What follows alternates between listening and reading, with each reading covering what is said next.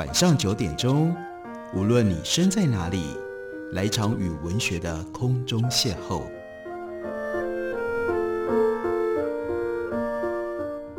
杨照谈书，邀您一同遨游文学世界，认识古今中外的经典之作。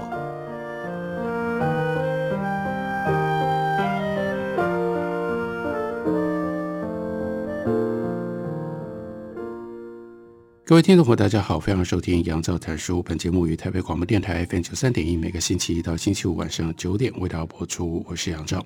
在今天的节目当中，要为大家介绍的，这是傅铿的读书知识随笔，书名叫做《知识人的黎明》，由云城出版公司刚刚出版的新书。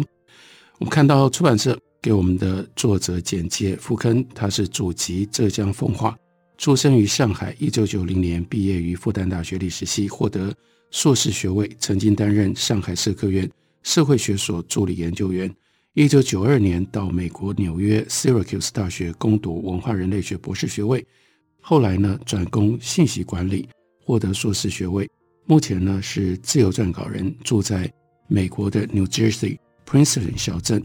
这是副刊的知识散文随笔。他读了很多的书，而他对这些知识人，他有一些特别的感怀。因而，在书里面呈现出来。因为他住在 New Jersey 的 Princeton 小镇，所以这本书开头的几篇文章都跟余英时有关系。这几篇文章也就有了彰显的一些特别的意义。例如说，他写了一篇《中国知识人的特色与演变》，即余英时先生的一次特别讲座。这老老实实的，就是二零零八年年初，因为有一个纽约读书会成员们的要求。希望邀余英时先生做一个讲座，那所以呢，傅铿就给余先写了一封信。他说，在信里面，我偷偷塞了自己的一点私货，那是一份我在二零零五年纽约读书会所做关于 Poznan 美国公共知识分子衰落的一次讲座的摘要。那是为了要介绍纽约读书小组的情况。经过等了一个多星期，于先答应了请求，在电话里说他现在。基本上不做讲座，但是呢，可以为这个读书会破例。所以接下来描述了讲座。讲座是二零零八年五月二十四号周六下午两点半开始。那是一个明媚的艳阳天，最高气温摄氏二十二度左右。那个周末也是美国将士纪念日的 Long Weekend。前来参加讲座的有作家、有学者等等。所以后面他就把。余先在那场讲座上所说的重点，帮我们整理了出来。余先说，二零零六年十二月，美国国会图书馆颁发给云石终身成就奖。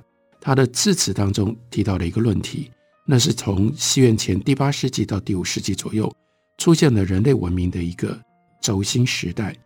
在西方产生了希腊的古典文化，包括了索福克里斯的悲剧、毕达哥拉斯的数学。苏格拉底和柏拉图的哲学等等，中国则出现了春秋战国时代的诸子百家，尤其是孔子的儒家和老子的道家哲学。这个时候的希腊跟中国都首次出现了以游说为主的士人，士人当然用的是中国的说法。孔子和柏拉图是其中著名的代表，这说明轴心时代的中国文明或者是文化，像希腊文明一样，是一种原创性的文明。拥有原创性文明所有的潜力，比如西方文艺复兴之后再度花蕾怒放的人文主义，也完全可以在儒家的原始思想里发掘出来。余先生说，他不太喜欢用“知识分子”这一词，因为这一词呢，在中国近代的环境跟脉络底下，感觉上充满了革命火药味，会让人家联想起革命分子啦、反动分子啦，所有的分子都有这种革命火药味。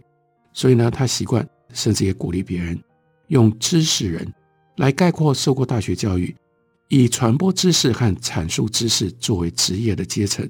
他的前身就是中国古代的士，或者是士大夫的阶层。“知识人”这一词最早是从日本传播到中国的，也就是日本人对于英文对西方语言当中 “intellectual” 这个词的翻译。同样在二十世纪初。中国人还从日文当中借了许多其他的翻译用语，像是哲学啦、国粹啦、国学等等，都是从日文汉字翻译引用进来的。西方的很多概念不能准确地描述中国古代的历史事实，比如说，中国古代恐怕没有西方意义上的哲学，因为中国知识人一直到佛教传入之前，基本上就不关心形而上的学问，没有西方的那种形而上学，像是王国维、梁启超他们这些人的学问，恐怕还是把它称之为叫国学最为合适。但是中国古代很早就形成了一种世界任何地方都没有的。知识人的传统，从春秋战国以来，作为知识人的士就关心国家大事，他们不太关心六合以外的这种根底的形上学的，甚至看起来跟现实没有直接联系的问题，而是关怀人间的人文现象。关心形而上学，一直要到佛教传到中国之后才开始。宋明的理学家他们才关心形而上学。中国知识人的特点就是。非常浓厚的人间性，他们的学问以人为中心，但我们也不能套用西方的人文主义概念来描述中国的儒学、心学或者是理学。很多西方的概念应用到中国，都要经过修正，要经过 qualification。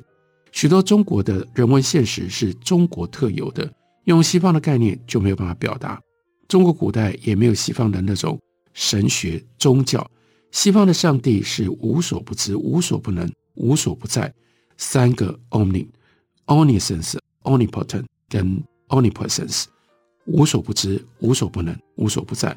但中国知识人则像庄子那样采取六合以外存而不论这样的一种态度，知道有一个超越于人间的世界，但是我们的态度是存而不论，但是我们的态度是存而不问，因为讲不清楚。中国人也敬天，但是和西方人崇拜上帝完全不一样。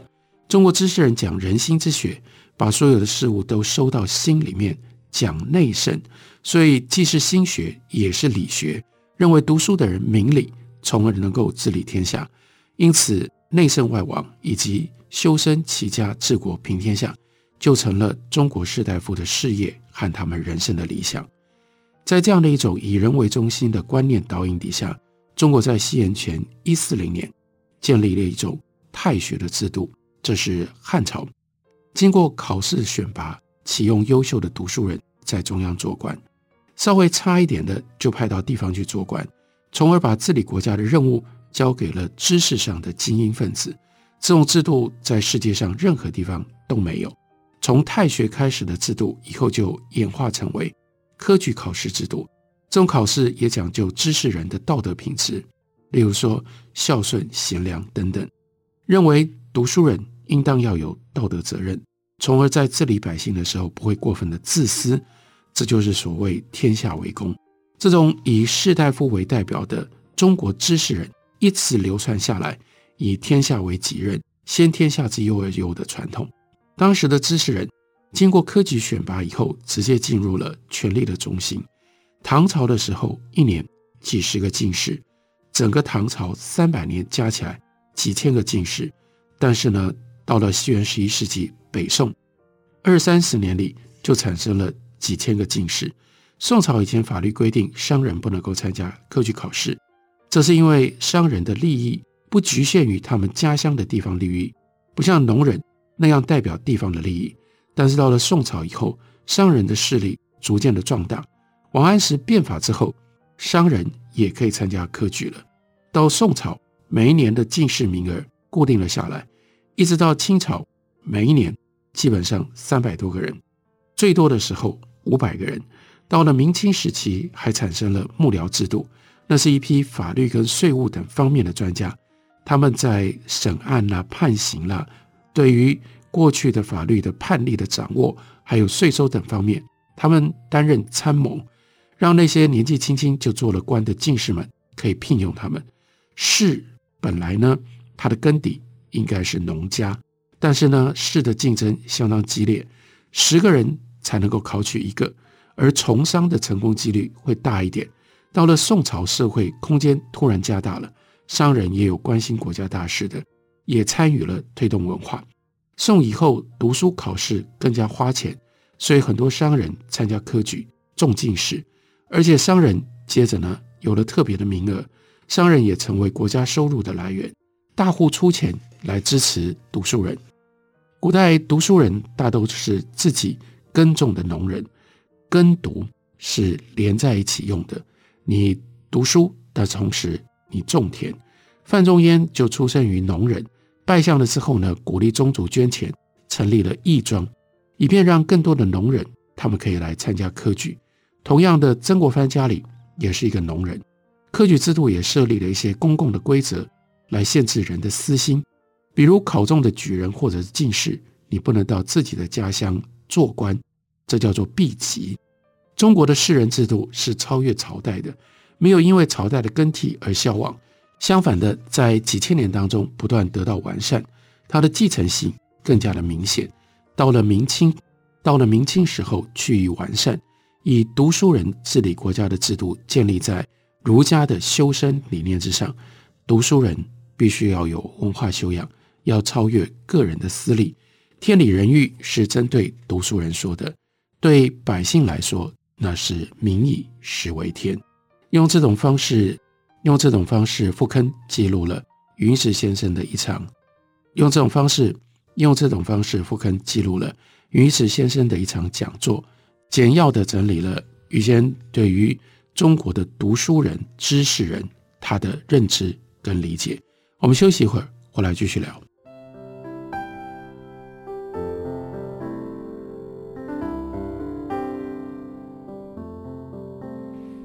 见台北的身影，拥有颗热情的心，有爱与梦想的电台，台北广播 FM 九三点一。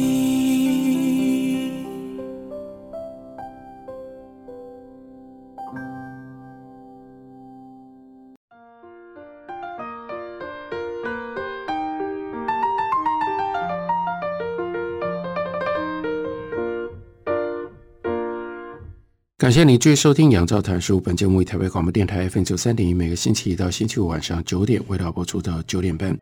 今天为大家介绍的是远城出版公司的新书《傅坑的知识人的黎明》，这是傅坑的读书知识随笔。我们借由傅坑的笔，我们可以转手了解一下他所记录的云石先生在一场讲座当中，对于中国知识人乃至于知识人的使命，还有知识人应有的态度的一些看法。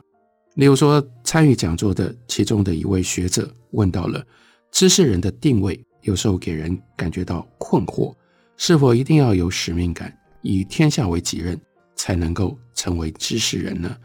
云石先生的回答是：道可道，非常道。知识人在专业上做贡献，通过职业对社会做出贡献，就实现了一个知识人的作用。如果人人都有高度的使命感，反而社会会大乱。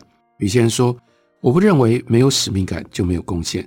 每个人照顾好自己的家庭，就是对社会的贡献。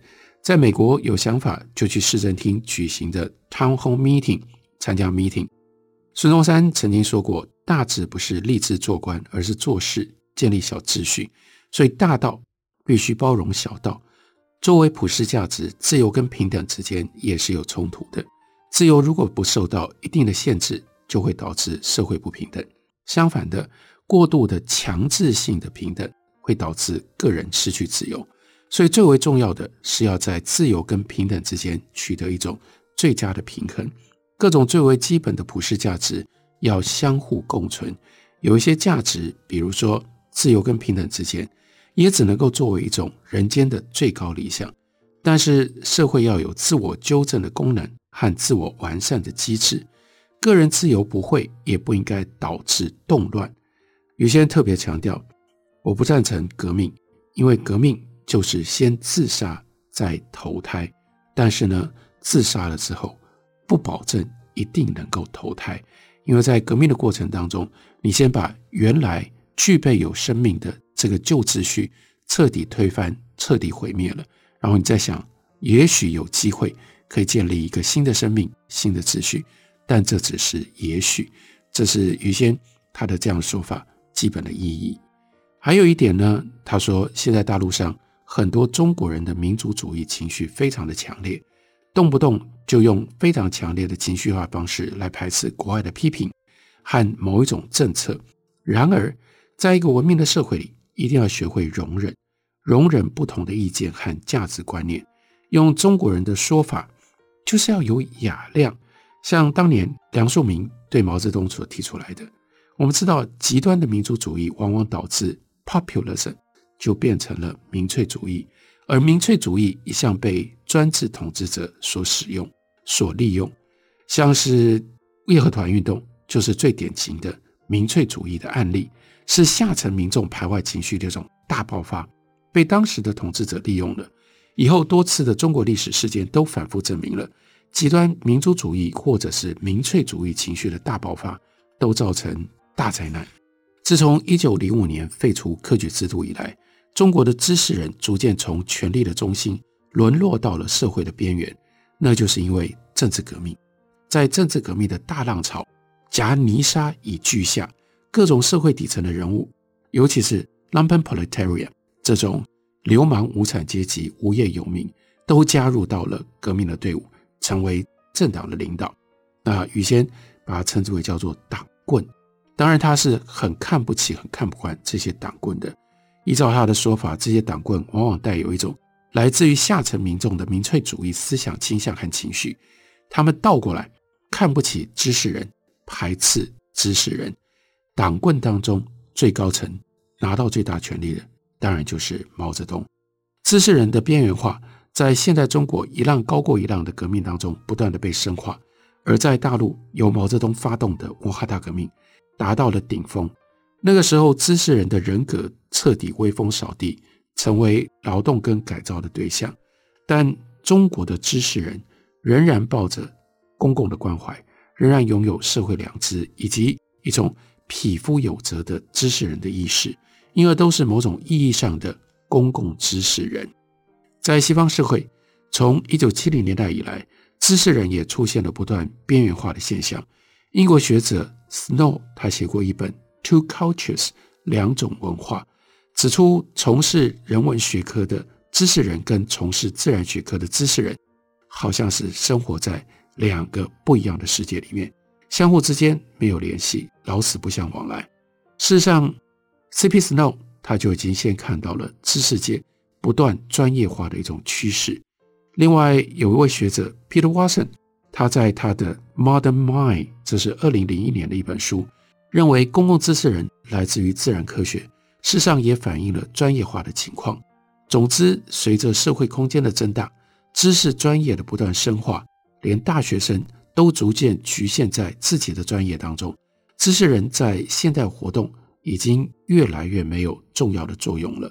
在西方，知识人相对在两个领域比较有作用，一个呢是新闻，一个呢是律师。言论自由和司法独立是受到法律、受到宪法保护的。这也不是说现在知识人在其他方面都起不了作用，而是说现在知识人不再像以前那样一呼百应。没有那样一种影响的作用，但是作为具体的知识人，应该还是要提高自己的知识素养和道德品格，这两件事情还是不应该被分离。做自己能够做的事情，在自己的领域当中对社会做出贡献。他说，这是云史的观察。二零零八年的时候，他所看到、他所分析的美国政治近年来有走向极端化的趋势。但是，正如哈佛的政治哲学家 John Rawls 他曾经说过的，只要拥有一种 overlapping consensus 重叠的共识，那么各种看似政见极端不同的政党仍然可以凝聚在一起，保护共同的制度和价值，因为他们都共同信仰自由、平等、人的尊严、宪法神圣这一类的共同的价值。这是西方民主制度的根本保障，在一个。多元价值社会当中去追寻基本价值，避免价值虚无的方法，那是道德推理 （moral reasoning），也就是要从普世价值出发去保护做人的基本道德和尊严。moral reasoning 是我们今天现在这样的一个社会，当所有一切分散混乱，所有的人在行为上面经常容易进入到困扰或者是混乱，真的是最重要的一种基础。我们到底如何判断是非善恶对错？我们如何进行我们自己行为上的选择？这里面应该有一个思考推论的过程，而这思考推论如果是针对是非对错善恶，那就是 moral reasoning。所谓普世价值，就是保障做人的基本权利和尊严，必须要守住这个底线。中西知识人就会在这里借着保有这个底线，走出自己的困境。这是云史先生的看法，记录在傅坑的书里面。傅坑的书除了记录云石对于当下现在的一些观察，另外有一篇特别讲云石的旧体诗。这篇关于云石旧体诗中的文化乡愁的文章，同时呢，就交代了傅坑自己跟于先之间的交往。他说呢，有一年的春节前夕，香港牛津大学出版社的林道群呢，说于先同意替他写一幅字，但是呢，不好意思让老人家邮寄，是不是可以请富坑就近，因为他就住在 Princeton，去拿一下？那当然，富坑答应了。大年初三，他在镇上逛着逛着，居然就遇到了师母于先的太太。拜年之后，就提起了林道群这件事。师母就回答说：“纸跟墨都买好了，就等老师闲下来就写。”到了端午节过了之后，有一个礼拜一的黄昏，接到了于先的电话，说要给林道群的字写好了，叫他第二天的傍晚可以去取。所以呢，他就到了于家。于先说，写字像做事一样，必须要有一种 mood，进入到那个 mood，要那个性质才能写得好。又说林道群在香港，所以呢，就找了一首跟香港有关的旧作。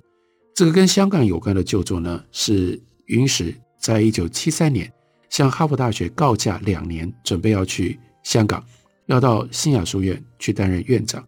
临行前呢，就给他自己在哈佛大学的老师。杨连生写了一首赠别的七律，这个七律诗写的是：火凤难燃节后辉，侨居鹦鹉几旋回。已干即墨依山镇，又逐喧哗向海味。小草披离无远志，细知泉曲是遗才。平生愧负名师教，欲著新书捐未才。那傅根就说，于先特别擅长写七律。这首律诗的前四句凝聚着一种相当感人的情怀。大劫过后，即便是凤凰涅槃，也很难在废墟上再建立起新天地。但是，就像佛经上所说的驼山鹦鹉，因为眷恋自己曾经侨居过的土地，明知不济，也要以雨如水，助一己微薄之力。这便是促使乙干寂寞的诗人奔赴喧哗海港的缘由。